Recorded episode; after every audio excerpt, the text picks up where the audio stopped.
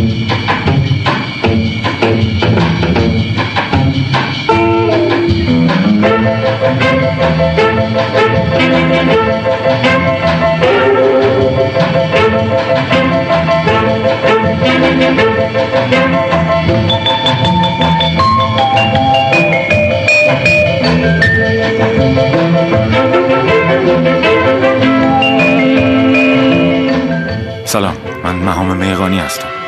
شما به هفتمین قسمت از فصل دوم مجموع پادکست های بایگانی گوش می‌دهید. شبت تو دریا اسیر باران شگفت قایب به موج توفان نپیچد امشب در این قسمت من با محمود آموزگار نویسنده ناشر وکیل زندانی سیاسی سابق رئیس پیشین اتحادیه ناشران تهران و نایب رئیس فعلی این سندیکا گفتگو می‌کنم. جداجاتمون شود گر امشب قایق سوی بندر نیاید. روحم گم شد در توفان ها دیگر نیاید. آنچه شما میشنوید قصه پرفراز و نشیبی از یک زندگی است که بسیاری از مقاطع آن با حساس ترین روزهای تاریخ معاصر کشورمان پیوند خوردند. قصه ای که من به میانجی آن تلاش می کنم به دنبال روایت های از سه دهه تاریخ معاصر کشورمان منتهی به انقلاب 57 باشم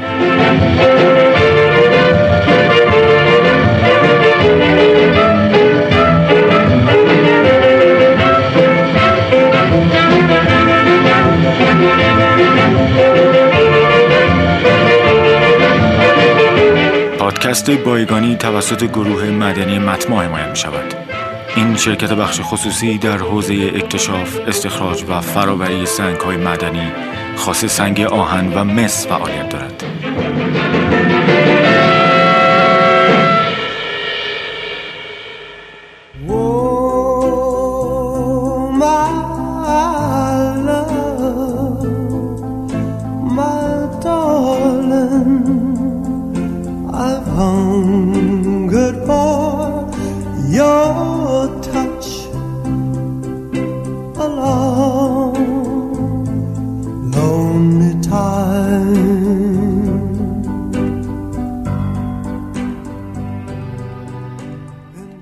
زمستان 1348 1968 است وقتی یک خواننده اتریشی گمنام در کابار لیدو در خیابان شعباد این ترانه را که هنوز سه سال نیست به بازار آمده برای تماشاچی هایی که آمدند دختر خارجی را لای دست و پای ببر بنگال ببینند می‌خواند. به تازگی جنبش های دانشجویی اروپا و آمریکا که به می 68 معروف شد فرو شکسته است. تختی شب قبل جان باخته و کاباره با وجود اینکه برنامه ویژه‌ای داشته خلوت است. اغلب حضار انگلیسی بلد نیستند و هنوز خیلی مانده تا این ترانه روی فیلم روح بنشیند. برای همین کسی از خواننده استقبال نمی کند و حتی چند نفری وسط خواندنش سود می کشند. درست در همان زمان در خانه‌ای در همان خیابان حسین ریاهی، ناصر کاخساز و شکرالله پاکنژاد که به تازگی گروهی به نام فلسطین تأسیس کردند دارند درباره انجام یک حمله مسلحانه از پس خاکسپاری تختی صحبت می کنند. اما آنها فردا لو می روند.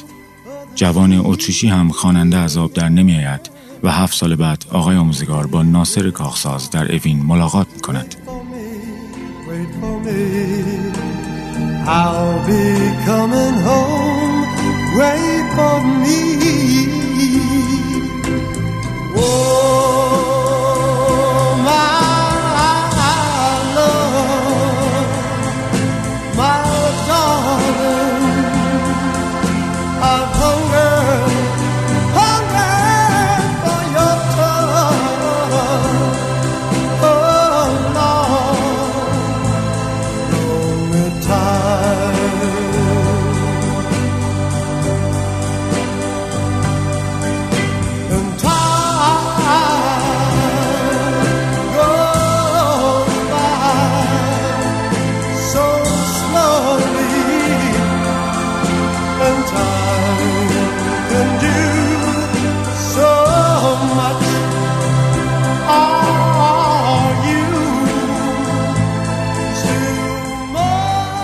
25 سال بعد در همون خیابان کابار لیدو که حالا دیگر نامش جمهوری است با پولی که جمع کردم نوار ویدیوی فیلم روح را می‌خرم و طوری که انگار اسلحه‌ای در کولم دارم با ترس و لرز به خانه برمیگردم تا زیر کتاب های نوجوانانم قایمش کنم و هر وقت کسی در خانه نیست ببینمش. من اما بیشتر از تمام حاضرین در کابار لیدو در آن شب زمستانی این ترانه را دوست دارم. چون شاید هزار بار صحنه ای را که این ترانه رویش نشسته دیدم.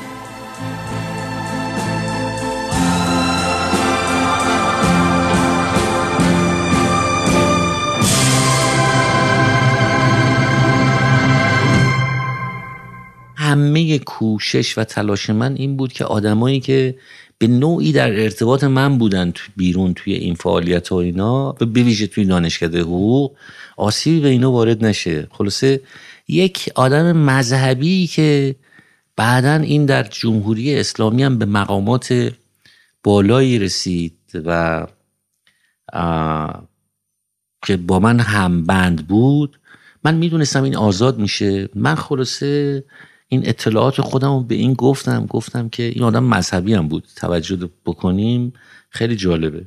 گفتم آره مثلا میری پیش فلانی اینو میگی. این دونه به دونه اینا رو وقتی من آزاد شدم دم همه اینا رو رفته بود گفته بود مثلا راجب شما اینو می‌دونن راجب هم همه اینا رو. به حال از ناحیه ما هیچکی دستگیر نشد. یعنی اون برنامه که من برای خودم رسیدم و دغدغه اصلیم بود این به حال به یاد نمیارین؟ اسم این آقا رو چرا؟ چرا؟ چرا؟ ابوالفضل اجاره دار.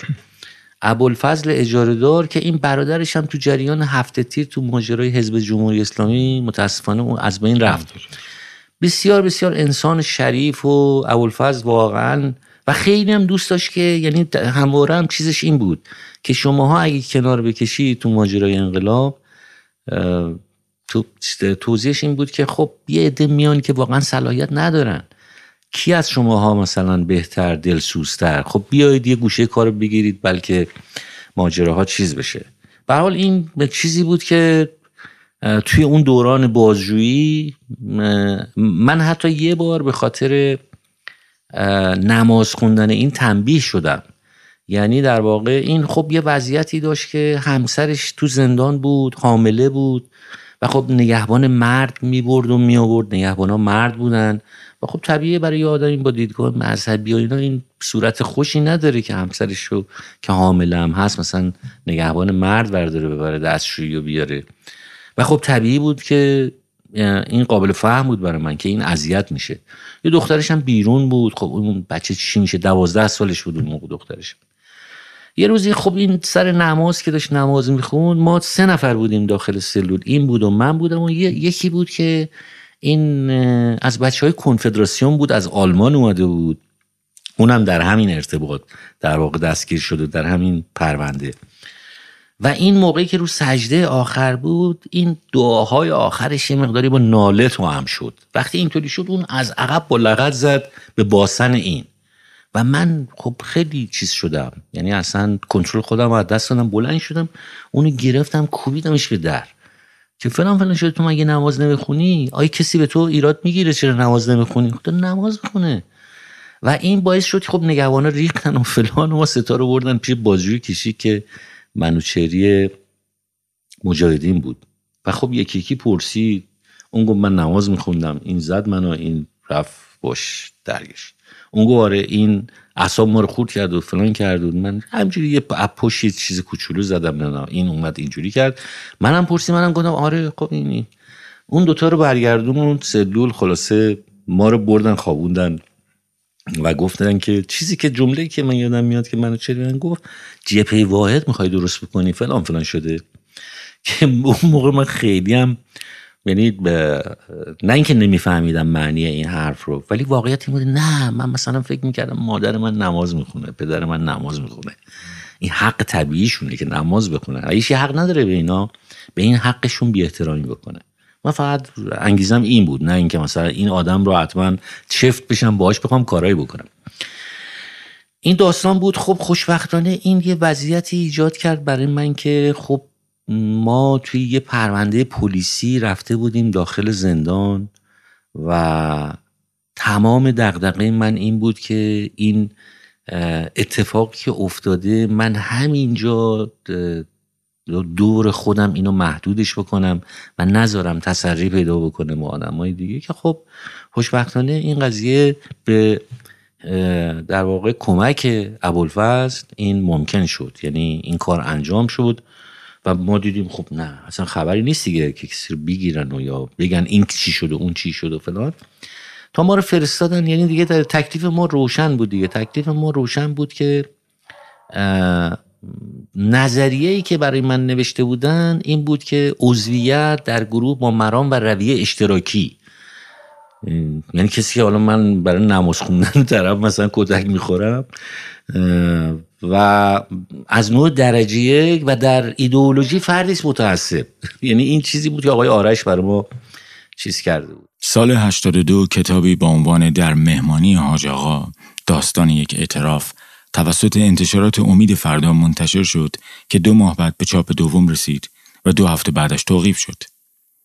این کتاب زندان کمیته مشترک خرابکاری یا همین موزه عبرت زمان ما را اینطور معرفی می کند.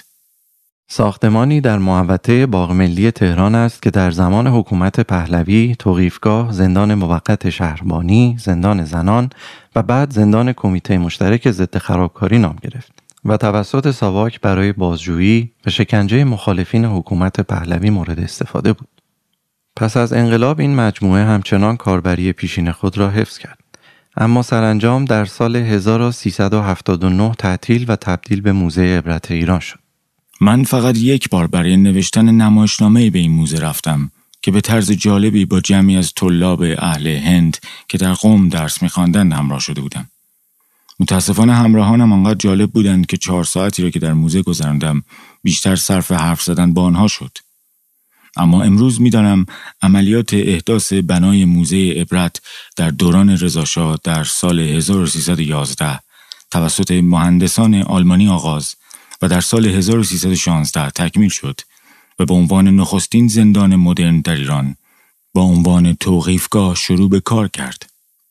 در کتاب خاطرات عزتشاهی به کوشش محسن کازمی و منتشر شده توسط انتشارات سوره مهر خواندم که آویزان کردن از سقف دستبند قپانی، آویزان کردن صلیبی، شوک الکتریکی، آپولو، سوزاندن نقاط حساس بدن با فندک و شعله شم، قفس هیتردار، صندلی هیتردار، باتوم برقی، شلاق با کابل برقی از متداول ترین شکنجه های معموران شکنجه زندانی بوده که از 1350 به دستور محمد رضا شاه به عنوان کمیته مشترک ضد خرابکاری نامیده می شده. از آن سال به بعد ماموران ساواک و شهربانی که گاهی در مبارزه با مخالفان حکومت با هم دچار مشکل می شدند با تأسیس یک کمیته مشترک سعی کردند از اختلافات و ناهماهنگی هایشان بکاهند. موزه عبرت در نزدیکی میدان توپخانه با فاصله کمی از ایستگاه مترو قرار دارد و مطابق وبسایت این مجموعه هر روز دست کم تا ساعت 16 قابل بازدید است. اما در همین وبسایت امکان بازدید مجازی از موزه که اتفاقا جالب هم طراحی شده وجود دارد. بعد به هر حال اینطوری شد که اینا 15 بهمن یعنی دقیقا حالا همون سال 55 رو دارم میگم اولین گروه آزادی ها رو ما داشتیم آزادی دست جمعی به این ترتیب که 66 نفر رو آوردن از جمله سفرخان هم آورده بودن که توی یکی از این بازجویی که من می‌رفتم سفرخان رو من دیدمش توی راه رو و ازش سوال کردم چون بغل هم دیگه که با میسادیم که شما کی هستی؟ ما گفت من من سفر قهرمانی هستم. سفر قهرمانی از بله و من گفتم آقا من خیلی مخلص شما هم کوچیک شما هم نمی‌دونم. گفت شما چیه داستانت؟ فلان. گفتم والا هیچ هم تازه گرفتن. و این این ماجرا خب توی زندانم پیچیده بود که یواش یواش زمزمه هایی چون سیروس ناوندی توی زندان ظاهر شده بود. یعنی در واقع بین اعضای گروه خودش و اینا اومده بود و این چند تا از این بچههایی رو که به رده های بالا بودن اینا رو آورده بود با اینا صحبت کرده بود که آقا فایده نداره همه چی لو رفته. بعد از اینکه معلوم شد خودش هم یه نفوذی بوده به عنوان یک شخصیت نفوذی یعنی کسی که دیگه الان معلومه با ساواکه اومده بوده صحبت کرده ببینید اون موقع یعنی می‌گفتن که خب این داستانا یعنی خودش هم اومده بوده. آره دیگه یعنی چون تو زندان نمیدیدنش دیگه. بلکه می آوردن مثلا یه جوری ملاقات می‌دادن فلان و به اینا توصیه کرده بود که برید همه چی از بگید و میریم بیرون و یه شرکت تعاونی می‌زنیم و خلاصه دوباره به دوستی و رابطه و نم چیزا و ندایی میده از این از این داستان خب این درس کرده بود. و ضمن اینکه من بگم به شما که توی اون سال 55 گروه های متعددی ضربه بهشون وارد شد. مثلا از بچههایی بودن از بچه های مجاهدین بودن. مجاهدین مذهبی دارم میگم که اینا دستگیر شده بودن و این ماجرا مشکوک بود که به نوعی شاید این نفوذ سیروس نامندی توی این ماجراها به هر حال دامنش تا اینجاها کشیده. که دیگران هم در واقع تحت تاثیر این آسیبا قرار گرفتن. و خب این این وضع بود دیگه. گفت شما مال این پرونده ای یعنی سفر قهرمانی. یعنی دقیقا چیز داشت. من خودم برام جالب بود که پس این خبره چیز شده. گفت ما رو آوردن اینجا و چه خبره؟ بیرون چی و اینا؟ ما رو آوردن میگن شما بیا اینجا می‌خوایم آزاد بکنیم. و من تا حالا قبول نکردم. که آخرش هم خب قبول نکرد دیگه. قبول اما موقعش هم 14 15 سالی تو زندان بوده. کی؟ سفر قهرمانی. 14 نه 32 سال سفر. آخه با بعدترش. نه دیگه با آره با دو سال بعدش با دو سال بعدش میشه سی چون دو سال این زمان چیز در واقع تو زندان بود. مصدق. اون زمان قبل از این ماجرا قبل زمان فرقه. دو سال تو اون دوران زندان کشید تو عراق و اینا زندان کشیده بود. بعد اون وقت توی این دوران خب قدیمی ترین زندانی بود دیگه یعنی تعداد سالای چیزه و جالب این بود که سوالش میگه آقا من کجا برم؟ کسی رو ندارم. من اصلا من مثلا گم میشم برم تو خیابون اصلا. کتابش هم اونجا داریم بله بله. و اینو برای من توضیح می‌داد اصلا من اشکام چیز می‌شد. یعنی که البته دخترش بود ولی مثلا آره، خب خود این ذهنیتی از دخترم مثلا خب این همه سال خیلی رنگ پریده شده بود قضیه که من چیکار بکنم بالاخره اونجا تو زندان یه آدم بودن بهش احترام میذاشتن بهش می‌رسیدن بهش توجه نشون می‌دادن نشر چشمه کتابی دارد به نام خاطرات سفرخان که در واقع مصاحبه علی اشرف درویشیان است با سفر قهرمانیان که معمولا او را سفرخان یا سفر قهرمانی صدا می کردند. در این کتاب آمده که سفرخان متولد روستایی در نزدیکی عجبشیر در سال 1300 بوده است. شهرت سفرخان به سبب تحمل بیش از 33 سال زندان در دوران پهلوی است. امروز ما او را به عنوان فردی که بیشترین طول مدت حبس در دوران پهلوی را تحمل کرده می‌شناسیم. او در سال 1321 آغاز به مبارزه علنی علیه فئودالهای آذربایجان شرقی کرد. پس از آن به فرقه دموکرات آذربایجان پیوست. سفرخان در سال 1324 همزمان با فعالیت های تجزیه طلبان آذربایجان به رهبری پیشوری با ملوک باغرپور ازدواج و در قیام روستاییان آذربایجان ضد رژیم شاه شرکت کرد و به درجه ماژوری سروانی در ارتش تجزیه طلبان آذربایجان رسید. پس از شکست فرقه به عراق گریخت. در نیمه دوم فروردین 1326 در عراق بازداشت شد و تا اواخر 1327 را در زندانهای عراق زندانی بود. پس از آزادی به ایران بازگشت. در اسفند ماه همان سال در یکی از روستاهای ارومیه بازداشت شد. دادگاه نظامی ابتدا او را به اعدام و سپس با یک درجه تخفیف به حبس ابد محکوم کرد. او در جریانات انقلاب 1357 در آبان ماه آن سال همراه سایر زندانیان سیاسی از جمله آقای آموزگار آزاد شد. حالا اجازه می‌خواهم تکه ای از کتاب خاطرات سفرخان را که الحق کتاب راحتخان دوست داشتنی و آموزنده است و همراه دوستم یاشار که او نیز از آذربایجان میآید بخوانیم که اتفاقا ارتباطی با ناصر کاخساز که در این قسمت پادکست بایگانی هم حضور دارد پیدا می کند. در صفحه 288 کتاب علی اشرف درویشیان می‌پرسد گروه فلسطین را در زندان دیده بودی؟ با اغلب آنها هم بند بودم. اینها در سال 1347 دستگیر شدند. برنامهشان هم این بود که به فلسطین بروند. در آن زمان جوانان مارکسیست به اردوگاه های جنبش خلق برای آزادی فلسطین و جوانان مذهبی به اردوگاه های سازمان الفتح می رفتند. به هر حال این بچه های چپ وقتی می‌خواستند از مرز بگذارند دستگیر می شوند. چند نفری از آنها مثل حسین ریاهی از دست مأموریان می گریزند و می روند خارج. اما بقیه دستگیر می شوند که عبارت بودند از احمد صبوری، شکرالله پاک نجات، ناصر کاخساز، هدایت سلطانزاده و چند نفر دیگر. متهم ردیف اولشان احمد صبوری بود که به تلویزیون آمد و ندامت کرد و پس از سه سال آزاد شد. اما شکرالله پاک نجات و ناصر کاخساز و دیگران سرسختانه دفاع کردند. دفاعی پاک نجات خیلی معروف شد. خیلی ها بعدا به خاطر خواندن آن دفاعی دستگیر شدند. چون صبوری لباسی شبیه معتزدون می پوشید به او می گفتند احمد ماو بله او رفت بیرون و بقیه حبسهایی از ابد تا پنج سال گرفتند و محکوم ایستادند جز مسعود بتهایی که بعدا معلوم شد با آن همه تندروی ها و چپ روی ها با ساوا کمکاری می کرده است. سپس علی اشرف درویشیان می‌گوید ناصر کاخساز هم شخصیت جالبی داشت. در اوین با او بودم. کاخساز آنطور که مثلا توانایی رهبری داشته باشه نه. آدم محکمی بود مقاومت می‌کرد ولی اونطور سیاسی نبود. زیر شکنزه زده بودند توی سرش و یک چشش عیب ورداشته بود و از گوشش هر از چنگاهی خون میومد آخرش آن یک چشمش رو هم در آوردند. خطرناک شده بود. در آلمان که دیدمش زن و دخترش هم بودند. اونا به من گفتند. خودش نگفت. من دیدم که عینک سیاه زده. و خیلی لاغر شده. یک شب خانه دکتر واحدی پور بودیم. کاخساز هم اومده بود. خیلی صحبت کردیم. گفت باید در راه دموکراسی مبارزه کرد. گفتم پس ما عقب نشینی کردیم دیگه.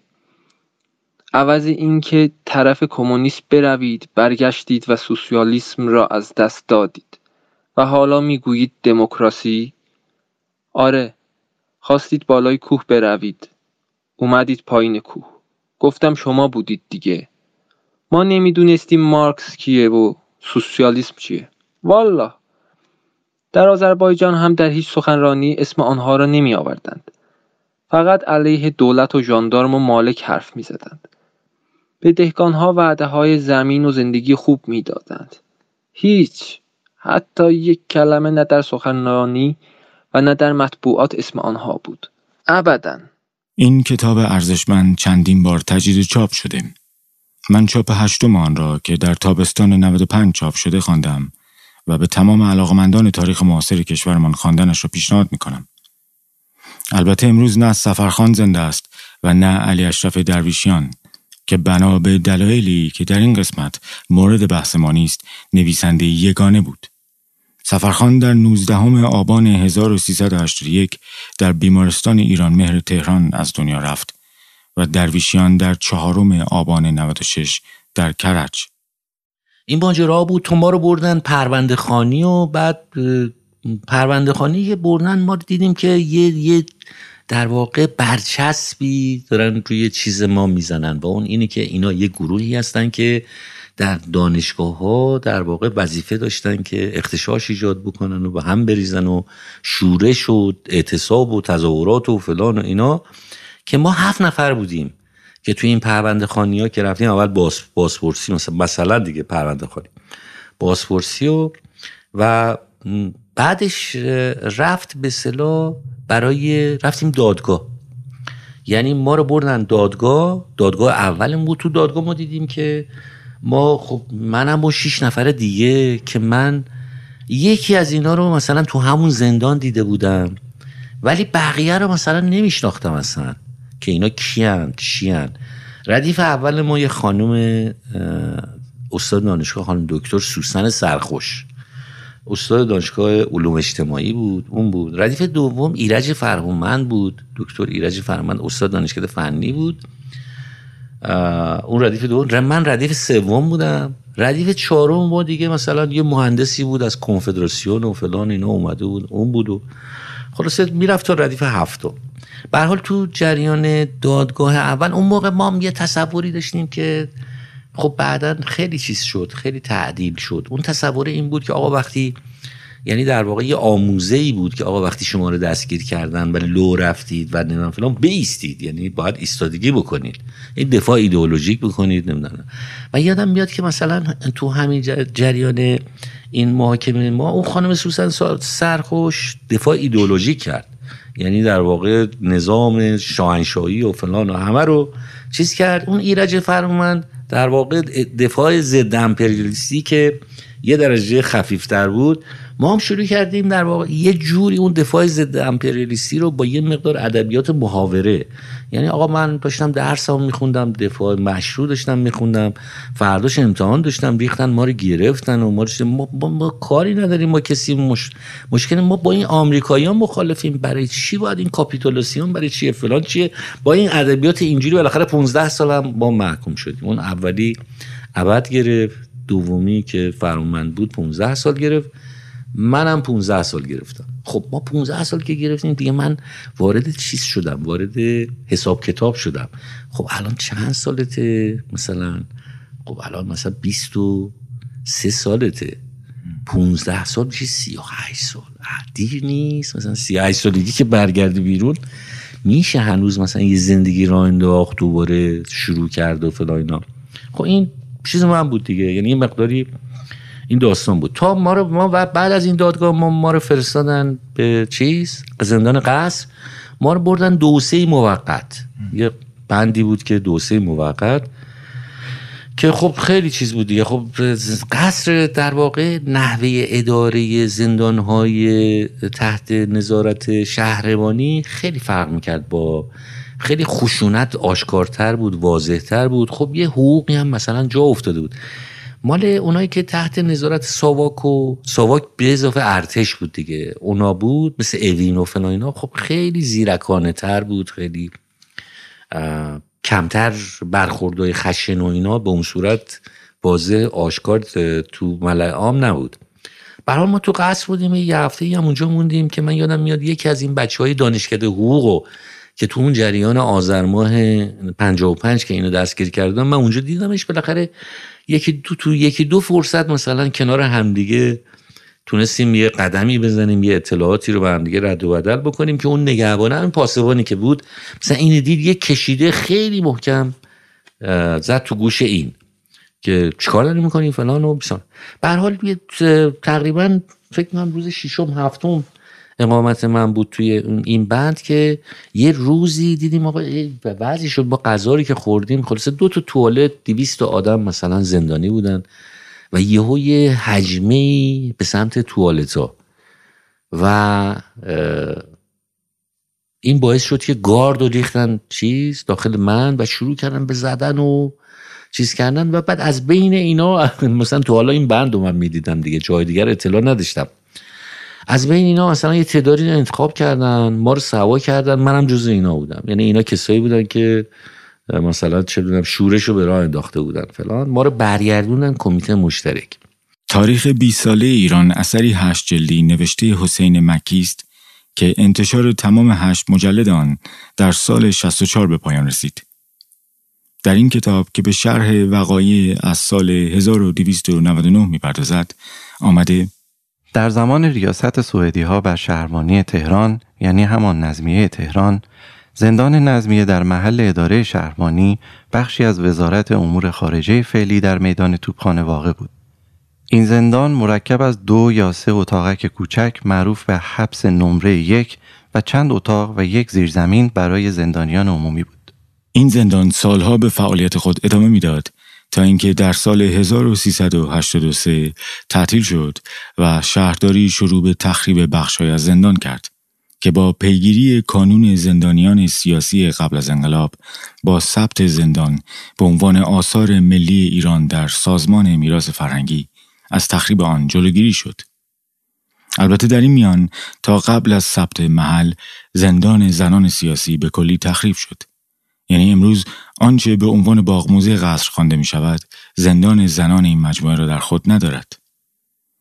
کتابی وجود دارد با عنوان سه مرد عجیب که نصرالله شیفره آن را نوشته و در سال 63 منتشر شده.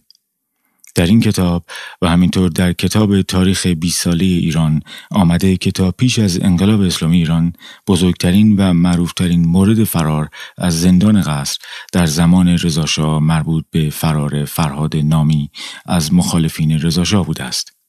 اشرف دهقانی از مبارزین سرشناس در دوران پهلوی دوم بود که در اردیبهشت سال 1350 دستگیر شد و به ده سال زندان محکوم شد. اما توانست بعد از دو سال زندان فرار کند.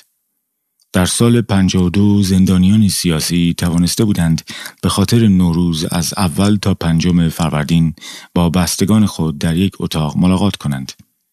در حالت عادی دیدار از پشت شیشه و میله های آهنی انجام می شد. اشرف و ناهید دوست و همبند اشرف دیخانی از مادرانشان خواستند هر بار که به ملاقاتشان میآیند یک چادر نماز اضافی هم بیاورند. در یکی از ملاقات ها اشرف توانست در فرصت مناسبی چادر اضافی را سر کند و همراه ملاقاتی ها از زندان خارج شود. او موفق به فرار شد اما ناهید پیش از خروج از در اصلی دستگیر شد. ذکر این فرار تحت مطلبی با عنوان از پاپیون تا اشرف دهخانی جالبترین فرارها از زندان در وبسایت فارسی دویچه بله آمده است. اما فرار سوم از زندان قصر در روز یکشنبه 22 بهمن 57 اتفاق افتاد که کن فالت نویسنده انگلیسی رومانی با عنوان فرار عقابها یا بر بال عقابها درباره آن روز نوشته که در 1363 در ایران ترجمه و منتشر شده است. البته کن فالت که فروش میلیونی رمانهایش با زمینی تاریخی او را بسیار مشهور و ثروتمند کرده اغلب کتاب های سفارشی هم می نویسد. ماجرا از این قرار است که در روز پیروزی انقلاب اسلامی در ایران چند خارجی هم میان زندانیان زندان قصر که عموماً به جرم فساد مالی حکم دریافت کرده بودند حضور داشتند. بعد از انقلاب رئیس وقت شرکت Electronic Data Systems یعنی راس پرو که از ثروتمندترین سیاست پیشگان آمریکا در آن زمان بوده و دست کم دو نفر از کارمندان او در زمان پهلوی دوم در ایران به زندان افتاده بودند. از کن فالت می‌خواهد رومانی درباره فرار کارمندانش از زندان قصر تهران بنویسد. این اطلاعات در مقدمه مترجم فارسی کتاب بربال اقاب ها یعنی آقای دکتر حسین ابو ترابیان به نقل از مصاحبه نویسنده رمان با نشریه هرالد تریبیون آمده. در شماره دوازدهم فوریه 1979 در روزنامه نیویورک تایمز نیز آمده درهای زندان قصب باز و دیوار آن توسط زندانیان تخریب شد. در میان خلاص شدگان از زندان دو آمریکایی متهم به اختلاس نیز حضور داشتند. همچنین روزنامه شیکاگو تریبیون در همان تاریخ دوازدهم فوریه نوشته که در میان آشوب و به هم ریختگی ناشی از انقلاب یازده هزار زندانی سیاسی و عادی و تعدادی اروپایی و آمریکایی از این زندان گریختند.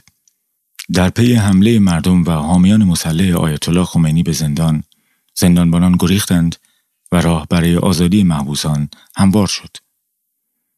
پس از فرار افراد در بند تظاهر کنندگان به داخل زندان ریختند و وارد انبار مهمات شده و مقادیر زیادی سلاح به دست آوردند.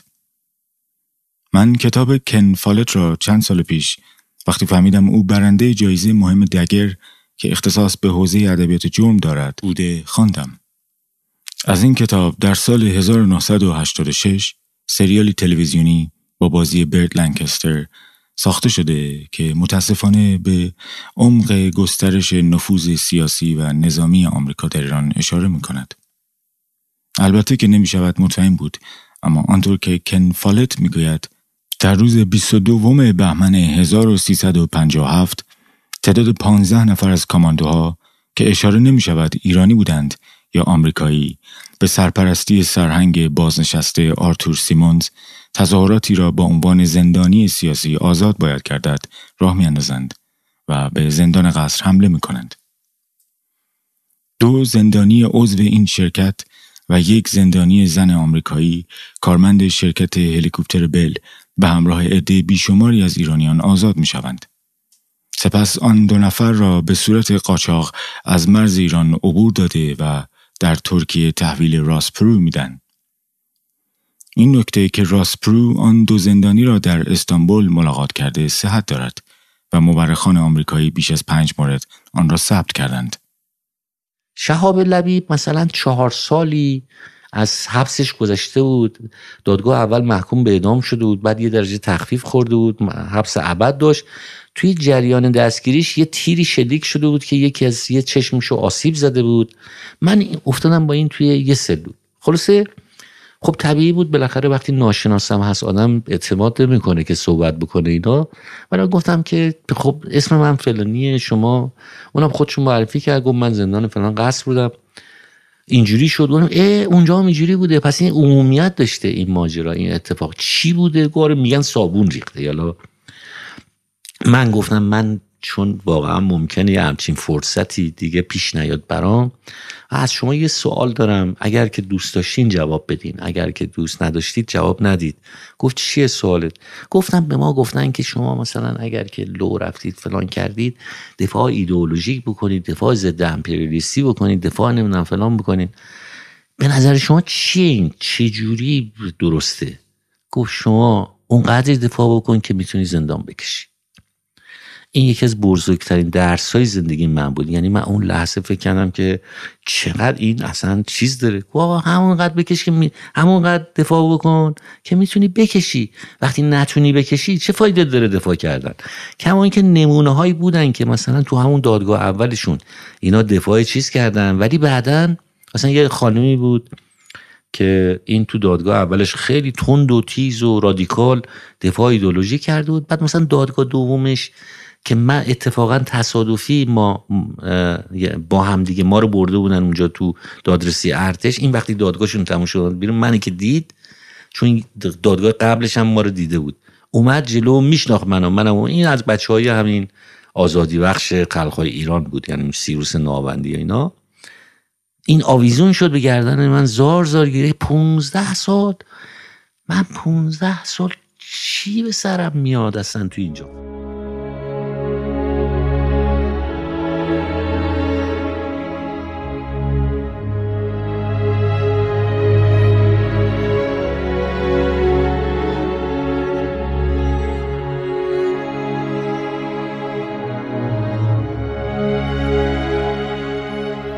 همونقدر دفاع کن که می‌تونی بکشیم.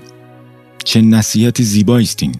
اگر آدمیزاد واقعا حالیش شده باشد که باید به فکر فردایشم باشد. وقتی فکر می‌کنم می‌بینم من بیش از هر کسی دیگری در زندگیم نسبت به فردای خودم بیرم بودم. خرج کردم نه آنقدر که می‌توانستم در بیاورم. خوردم نه آنقدر که می‌توانستم حذف کنم. بیدار ماندم نه آنقدر که می‌توانستم روی پاهایم بیستم. منتظر ماندم نه آنقدر که می توانستم باورم. عشق ورزیدم نه آنقدر که می توانستم عواقبش را تحمل کنم. و بیزار شدم نه آنقدر که نگران دلتنگی بعد از آن باشم. من برای فردای خودم ظالمترین موجود روی زمین بودم. من دشمن فردای خودم بودم. بزرگترین مانع زندگیم بودم.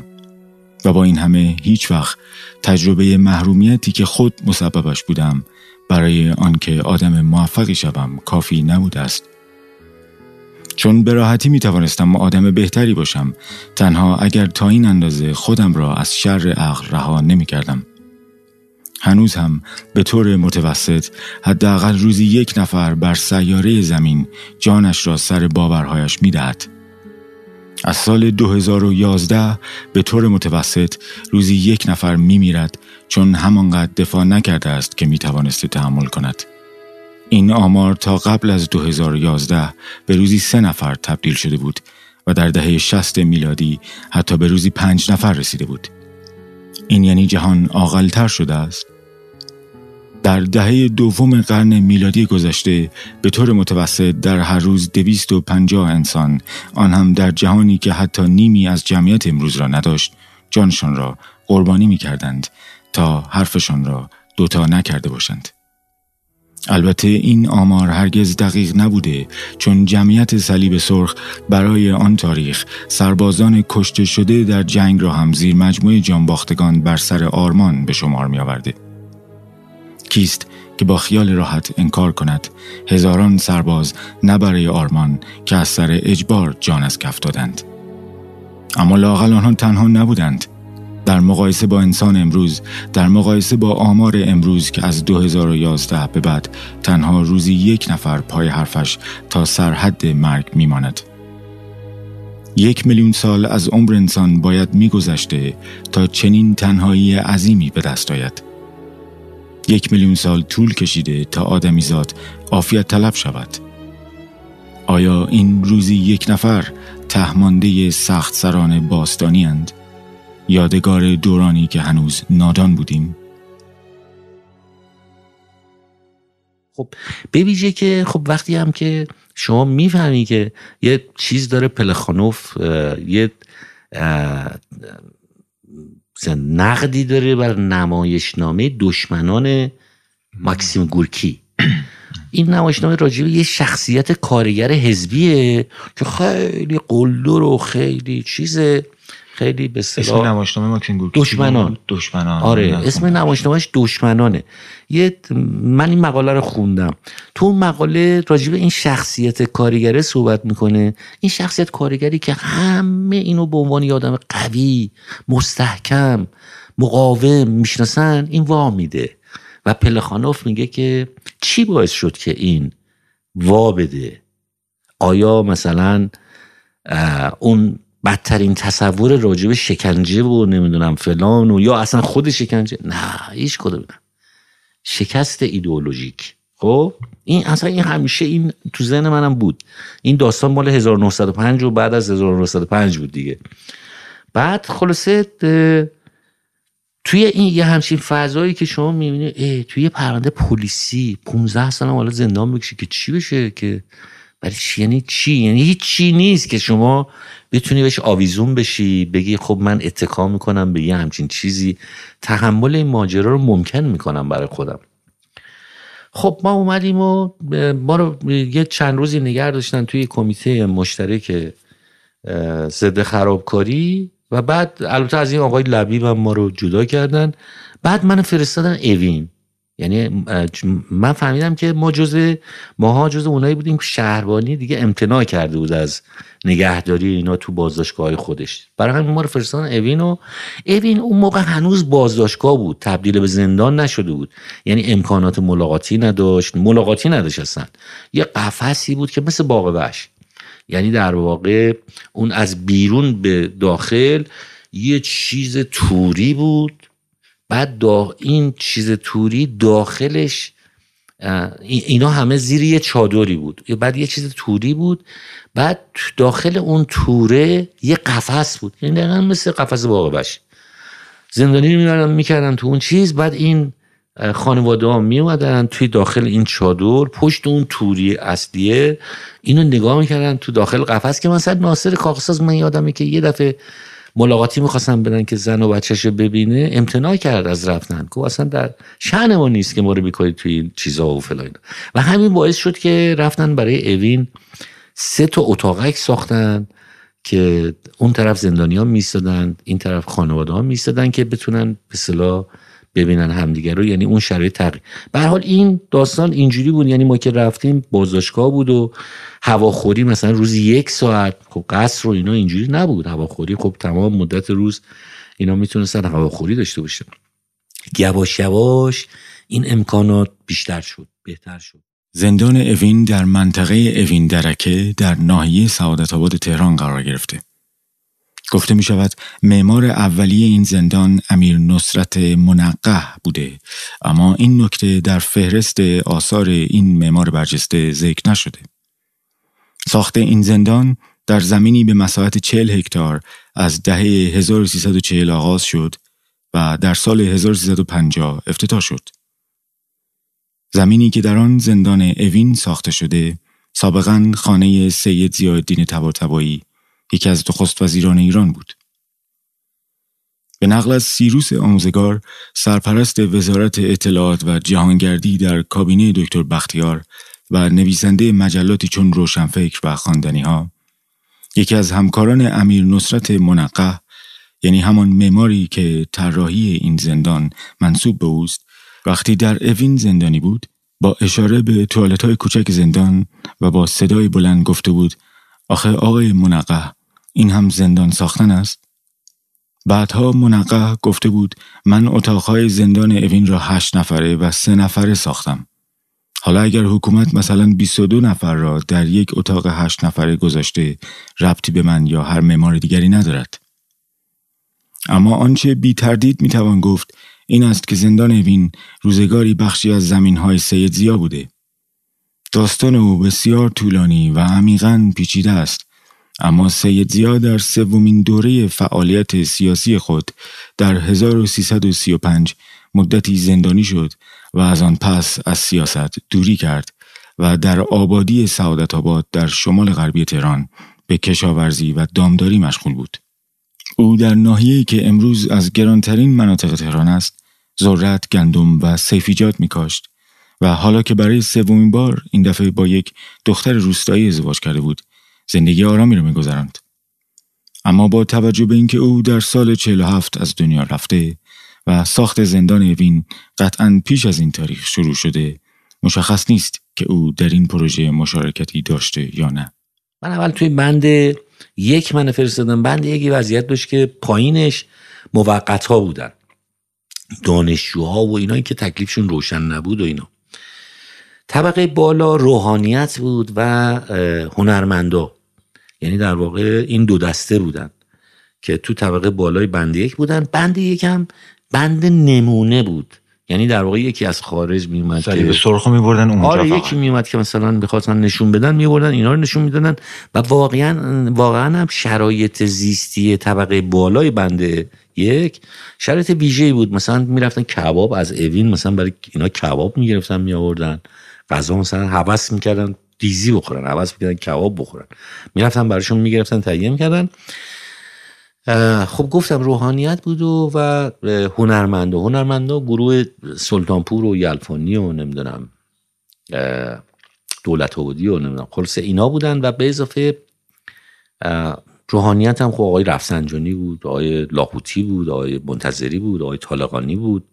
اینا بودن که سر شاخصاشون من به حالی که چند روزی اونجا بودم بعد از اونجا من فرستادم بند دو. بند دو توی اوین خب بیشتر این سران گروه ها و چیرکای فدای خلق مسعود رجوی مثلا مجاهدین و نمی‌دونم فلان و این سران بیشتر اونجا بودن ما رو فرستادن اونجا. یه مدتی هم ما اونجا موندیم. بعد از اونجا در واقع تقسیم بندی شد. یعنی اومدن گفتن که بندیه که همون وضعیت سابقش بود. بند دو گفتن ده سال به بالا در بند دو مستقر میشن. بین پنج سال تا ده سال در بند سه و زیر پنج سال بند چهار. در نتیجه ما افتادیم بند سه. که این به نظر من به نظرم کافی نیست که بگیم یکی از دموکراتیک ترین زندان هایی بود که من دیدم. بلکه باید بگیم که این اصلا برای من نوعی این حد اعلای دموکراسی بود. یعنی رواداری در حد اعلا. یعنی مثلا گروه های مختلف نمی‌دونم چجوری با هم دیگه کنار هم دیگه مسائل پیش می بردن و درست توی همین بند بود که ما کارمون رسید به اجرای تئاتر. یعنی در این بند بود که میگم یه, یه توازنی برقرار شد. مثلا من یادم خب بالاخره باز یه پرونده پلیسی اومده بودیم دیگه. سیروس ناوندی و نام یا خلاصا همش کسافت کاری بودی هیچ چیز افتخارآمیزی توی این قضیه وجود نداشت.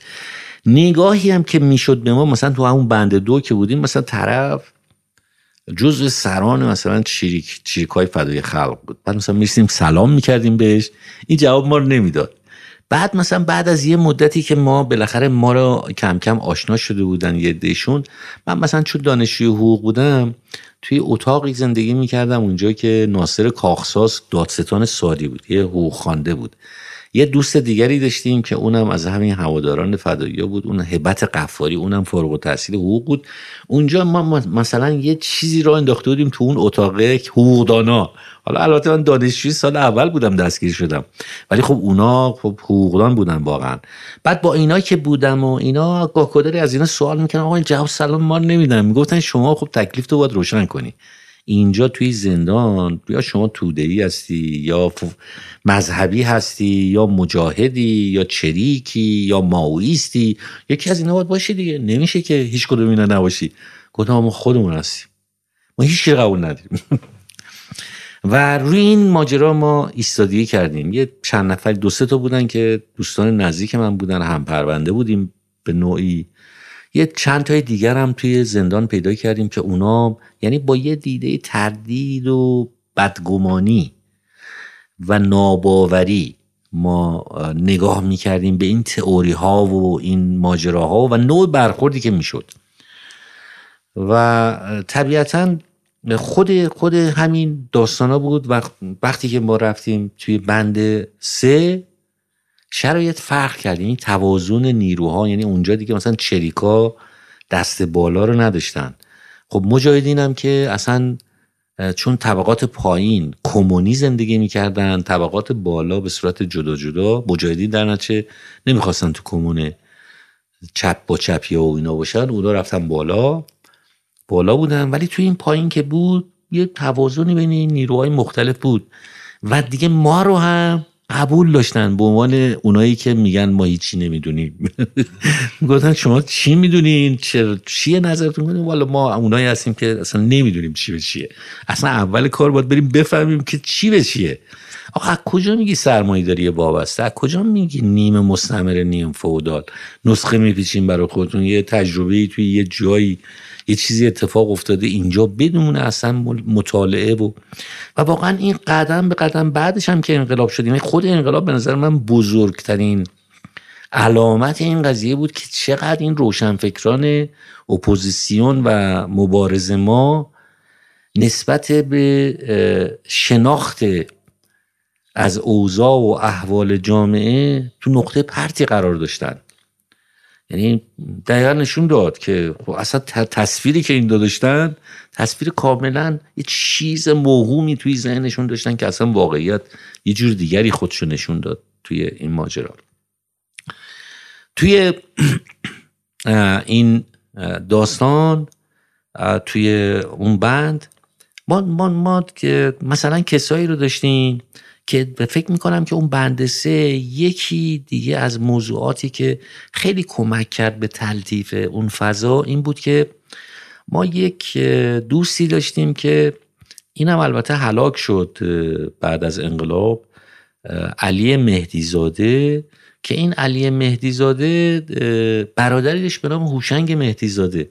این هوشنگ مهدیزاده یه راننده ای بود. حالا برادرش زندانی سیاسی بود ولی خودش یه راننده بیابونی بود گواهی نامه پای یک داشت. قبلش مثلا مسافر اتوبوس رانی و نمی‌دونم کامیون و فلان اینا. بعد اومده بود استخدام شده بود به عنوان راننده در بانک ملی. خب معروف بود به هوشنگ بانکی. یعنی اصلا این لقبش بود. و این یه دوستی داشت که اون دوستش راننده سازمان برنامه بودجه بود. و یه شب اینا رفته بودن کافه. کافه حالا یکی از این تو این کافه های لالزار اونجا که نشسته بودن بالاخره به بادگساری و نمی‌دونم فلان اینا توی جریان این گپ و گفتشون اون دوستش میگه که شاه قرار دوشنبه بیاد سازمان برنامه بیاد بازدید. و این این حالا تو همون عالم چه می‌دونم مستی و فلان و اینا گفته بود که ای بزنیم این مادر فلان فلان شده رو ترتیبشو بدیم ملتی رو راحت کنیم.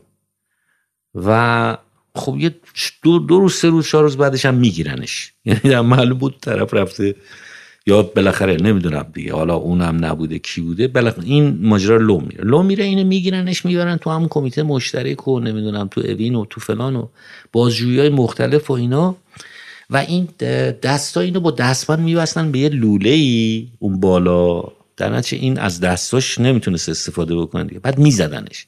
بعد این هی فوش خارمادر می‌داده به اینا که مادر قبا مثلا شما اگه راست میگین دستای منو باز کنین تا من نشونتون بدم. و اینا خب بیشتر می‌زدن. و اینا انقدر زده بودن که این جزء مواردی بود که آثار شکنجه رو بدنش مونده بود و جزء کیسایی بود که صلیب سرخ دنبالش میگشت وقتی که 56 ماجرای صلیب سرخ مطرح شد بازدیدش از ایران مطرح شد. این جزو اون موارد بود. خلاصه کار ندارم. این این بنده خدا رو 8 سال بهش حبس دادن. یعنی همین آدم رو با همین چیز 8 سال حبس دادن و توی زندان قصر بود. تو زندان قصر که بود بالاخره تقاضا داده بود که آقا برادر من توی اوینه. بعدش هم با من هم اتاق بود. ما توی یه اتاق بودیم. گو آقا بردارم اوین منو بفرستین. برم من اوین و برم پیش برادرم. و این یه روزی گفتن آقا هوشنگ داره میاد. یعنی اون صحنه اون روز من هیچ فراموشم نمیشه که چه ولوله ای توی این بند رو افتاد. پرولتاریا داره میاد زندان. پرولتاریا واقعی بوده پرولتاریا داره میاد. یعنی ما که همه روشن فکریم و فلا اینا پرولتاریا داره میاد.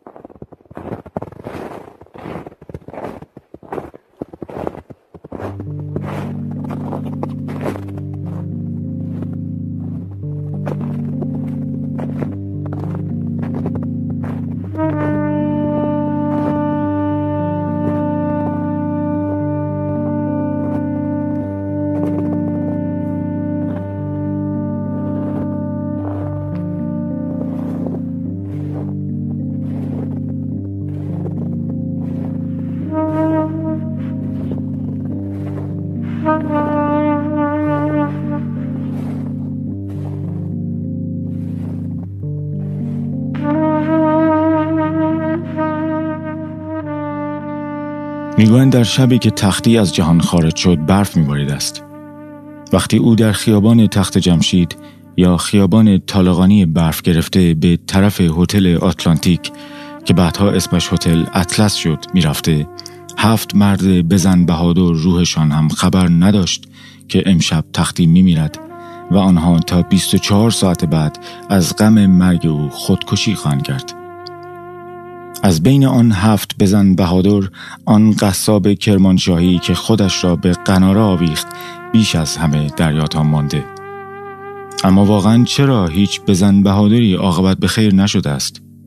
و به طرز عجیبی این را تقریبا همشان می‌دانند و باز هم در وحدت عجیبی با کبوتربازها پا در راه جاده می‌گذارند که تهش را می‌دانند.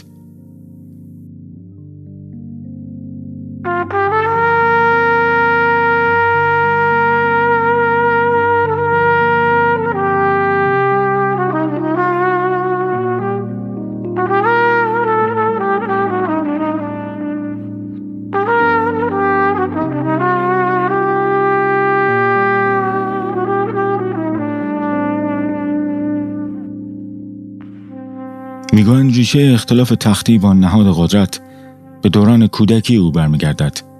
وقتی حکومت پدر او را مجبور کرد یخچال طبیعیش را با قیمت ناچیزی بفروشد و محلش را ترک کند چون قرار بود خیابانی از وسط کسب و کار او بگذرد. باز هم گفتند که بعد از این اتفاق تختی به همراه خانوادهش حداقل دو شب در خیابان خوابیده بود. تأثیر این خوابیدن در خیابان در جایی که هزاران سرپناه وجود دارد اما حتی یکی از آنها پناهگاه تو نیست را شاید هر کسی متوجه نشود. من در این چند روز به این نکته فکر کردم که هوشنگ مهدیزاده چرا باید با شاه با نهاد قدرت مشکلی می داشته است. مگر شاه با یک راننده کامیون چه می توانسته کرده باشد که او حتی پس از دستگیری برای یک اتهام واهی حاضر نشد ندامت نامه بنویسد و آزاد شود؟ چرا هوشنگ همانقدر دفاع نکرد که می توانست تحمل کند؟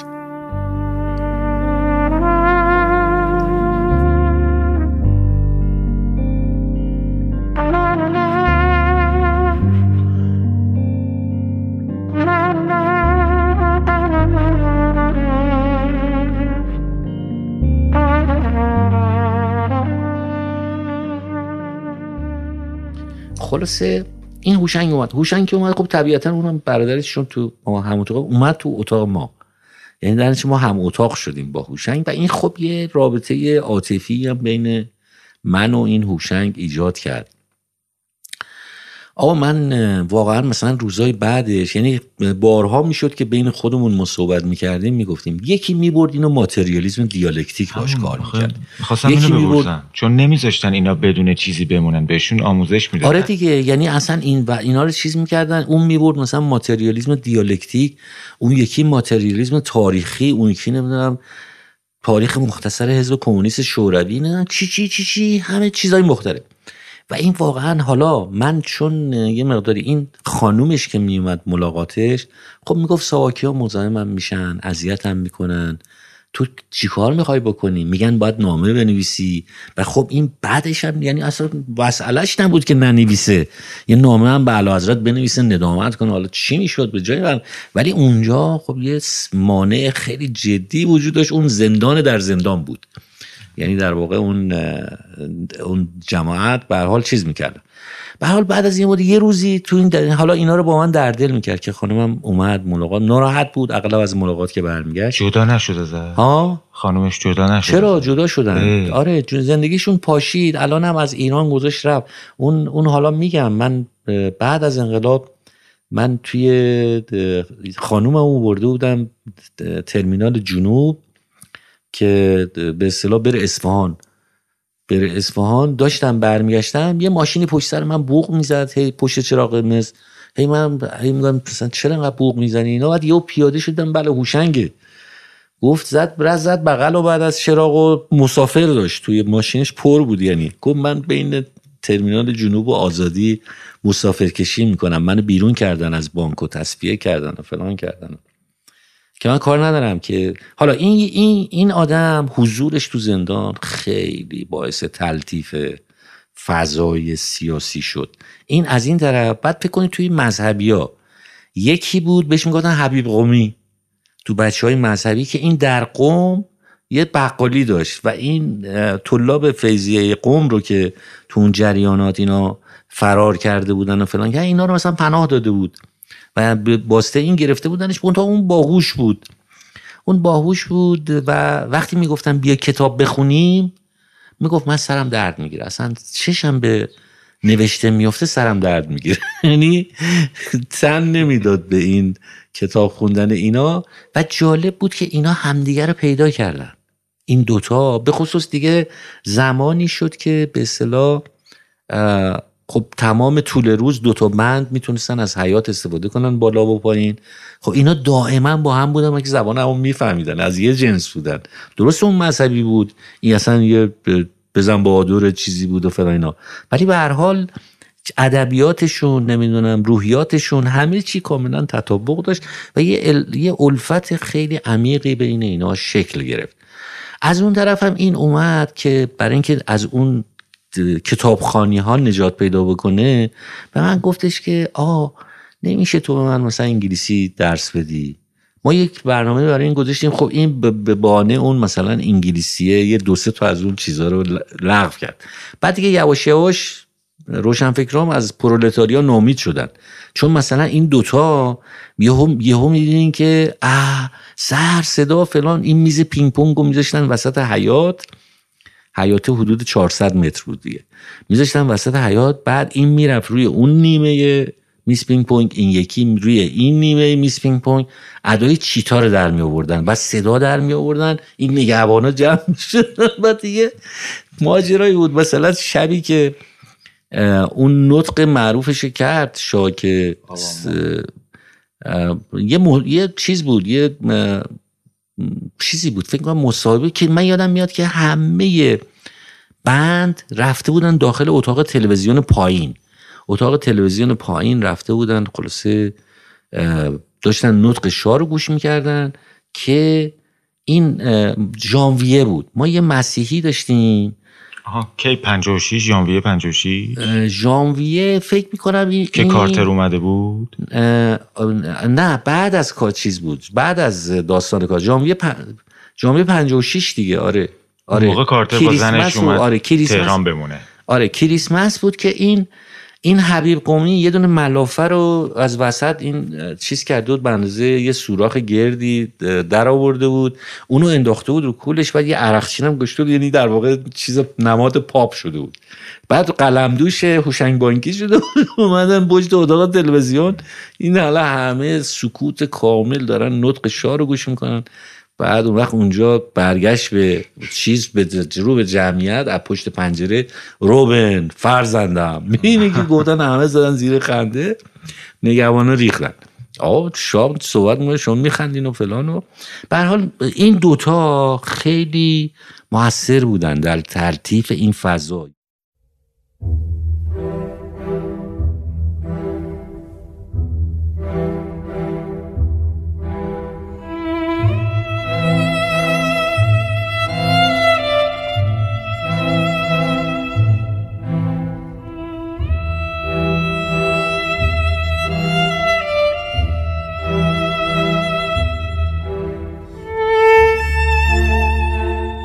این بار به جای نشستن بر بلندی می‌خواهم به زیر زمین بروم. بلندی ها تمام خونهای ریخته شده بر زمین را به چشم می‌بینند. اما پوسته زمین بیان که چیزی دیده باشد همه چیز را میچشد. این کلمات را در دوم خرداد 1400 با موبایلم می چون از یک ساعت پیش برق رفته و من نگران از اینکه شارژ موبایل تمام شود. خودم را زیر زمین زندان کمیته مشترک تصور می کنم. درست از زیر یک دستگاه شکنجه قدیمی که سالهاست در یکی از اتاقهای آنجا جا خوش کرده پوسته زمین را در می نوردم.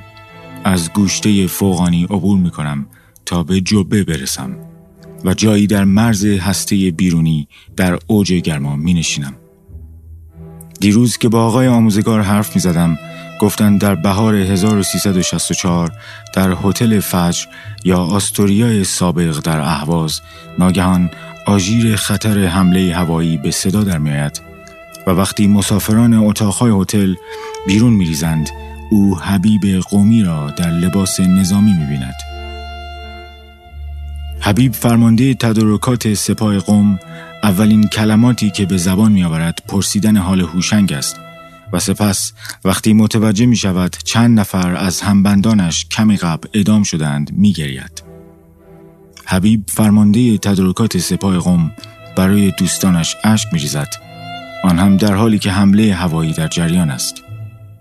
به همین خاطر است که من در نزدیکی هسته زمین نشستم چون اینجا هم مثل تاریخ معاصر کشورم سخت متراکم و پرحادثه است.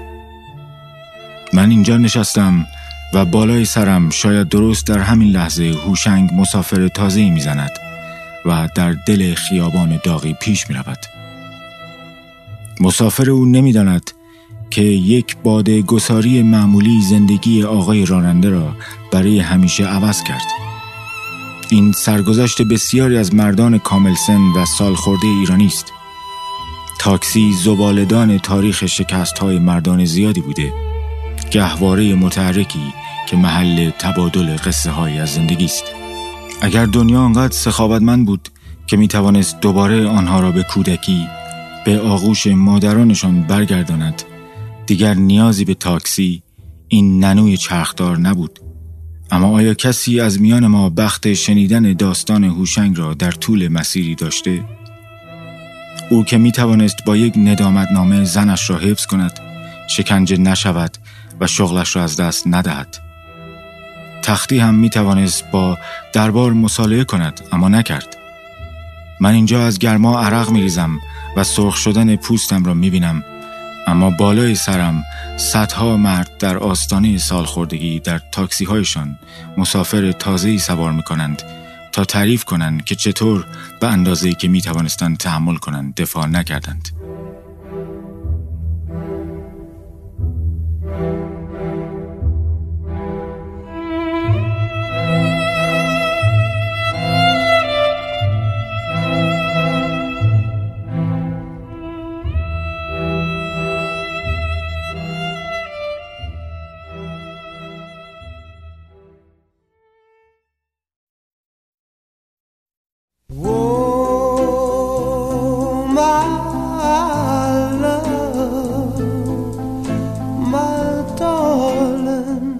پادکست بایگانی از حسن نوزادیان و ترایی هایش که شما آنها رو روی پوسترهای هر فصل بایگانی می‌بینید.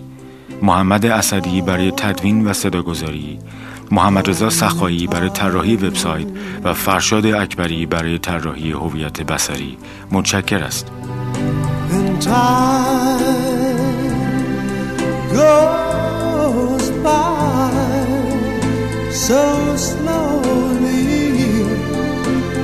Time can do so much. All you still more.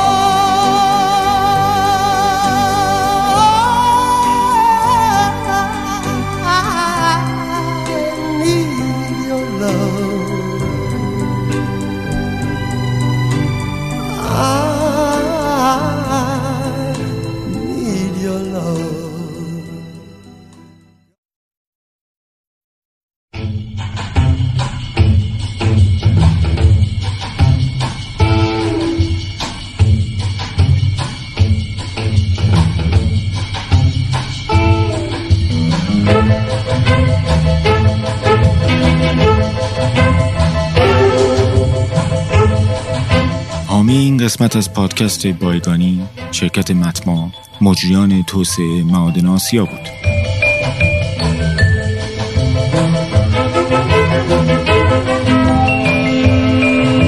از اینکه به ما تا انتهای قسمت هفتم هم گوش دادید ممنونیم. قسمت هشتم قسمت پایانی این گفتگو خواهد بود. فعلا به امید دیدار. دریا اسیر باران شکست قایب به موج توفان نپیچد امشب در آسمان ترانه های ماهی گیران به چشم دختری گوهر روان شود ستاره ها جدا ز آسمان شود. به چشم دختری گوهر روان شود ستاره ها جدا ز آسمان شود. گر امشب قایق سوی بندر نیاید روحم گم شد در توفان ها دیگر نیاید. بیا که تا عبد تو را صدا کنم. به روی ماست خدا خدا کنم. بیا که تا عبد تو را صدا کنم. به روی ماست خدا خدا کنم.